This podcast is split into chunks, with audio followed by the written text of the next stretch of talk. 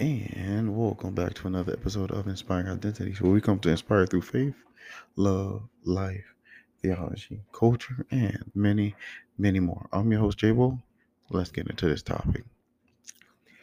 So, today's topic, man, is for the parents. Uh, we talked about this in the past episode, but I wanted to bring it back again and hopefully go a little bit deeper. This is Talk to Your Kids, Part 2. Now, so I was scrolling through Facebook this morning, right? And I was in bed with my wife and we were just relaxing and taking it easy and stuff like that. And scrolling through Facebook, I, I found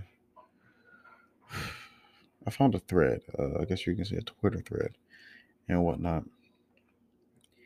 And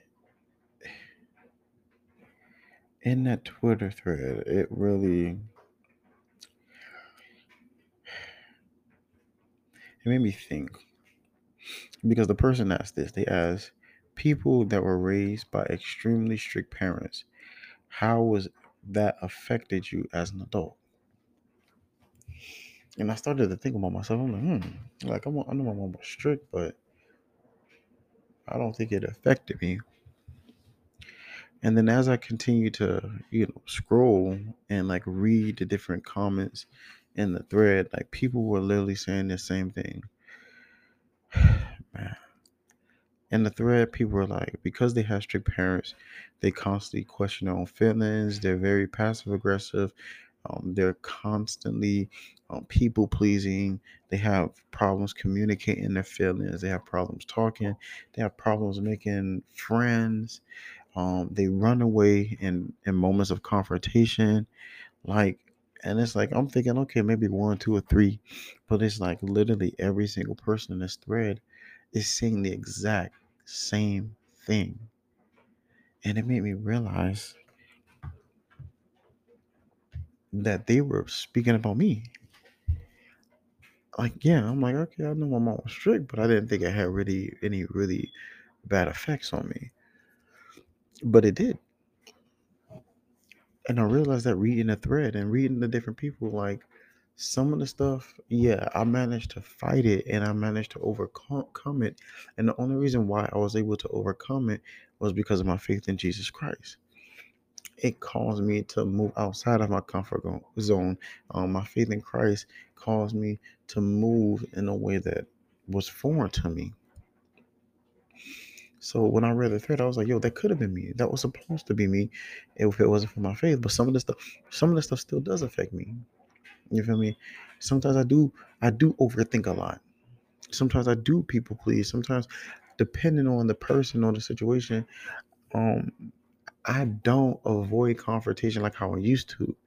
Like when I got into my faith, I I used to people please, but then I started to realize as I got closer to God that I don't need to people please. That either you like me for me or you don't.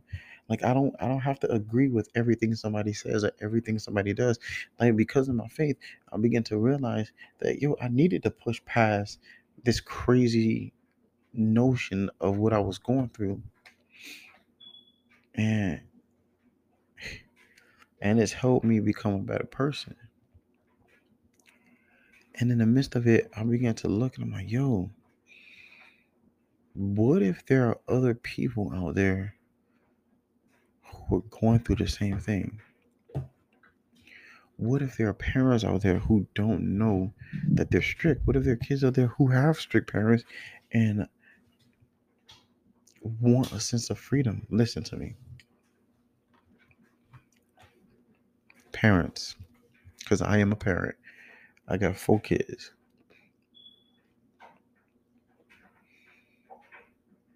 Give your child some form of freedom.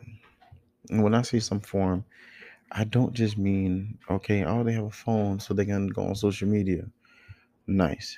Uh, they have a gaming system so they can uh, interact with people. Okay.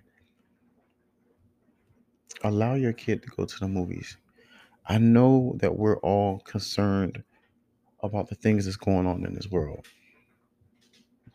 between COVID, between rapists, between pedophiles, between between everything. At the end of the day, we have to be willing to trust God and believe that our kids are going to be safe if they're with a group of friends. Like teach your kids that hey, if I let you go with friends, make sure you leave with those friends. Don't leave by yourself. And if you're waiting for me to come pick you up, make sure you wait in a public area where there are tons of people walking around and that they can see you. If there's not, find a restaurant or something or a store with what that's populated to stand so that there's many people to see you. Make sure to keep the GPS on your phone on so that I can know where you're going or know where you are so that I so that you can feel safe.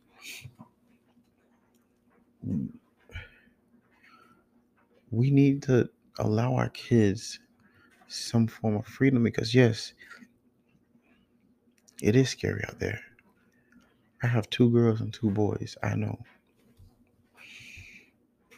I fear somebody may try to kidnap my kids. I do. I know the feeling. I fear that somebody may, God forbid, hit my kids with a car or decide to, to, to do something. But I cannot allow my fear to damage and break my kids. Because living in constant fear is going to cause my kids to be pushed away from me. Because they're going to see, and I know we like to tell our kids, oh, don't look at them. Listen, I'm not saying let your kids go wild and party and go crazy, but let them go to the mall. Like, let your kids go to a friend's house. And I know going to a friend's house, oh, they got brothers and they got brothers and uncles and dads. That's why I personally promote teach your kids how to fight. Teach your kids how to protect them to protect themselves. Teach your kids how to stab how to use weapons, how to use their environment to their advantage. Because God forbid something does happen, at least they'll be able to protect themselves. Drill it into them if you must, so that if God forbid the situation ever arises, they know how to defend themselves and they can come back home safely. That's just my personal opinion, of course. Like I'm sure a lot of parents probably won't agree with me, or probably will be like, "No, that's why would I have to do all that rather than just keeping them home? Because think about this, right? I've met many friends who were who had strict parents. They what we consider lockdown. Their parents locked them down, kept them in the house, like try to keep them in a closed space for so long that they started to sneak around. They found little ways, or I have after school activities, or I'm walking home with such and such, or they always found a way to get around their parents to do something sneaky that they weren't supposed to do. And when they did get from under their parents, when I say they got buck wild, they got buck wild. And I'm not saying you're a bad parent, not at all, because you love your kid. You want to, we want to protect our kids, but give them the freedom to at least experience life. Don't allow them to wait until they get in college and in life to to try to in that short amount of time experience all the crazy things in life let them go out with a friend. Let them go see a movie with, with, with a friend. Let them walk around the mall with a friend. Let them walk to a park or allow them to be children. We can be afraid as parents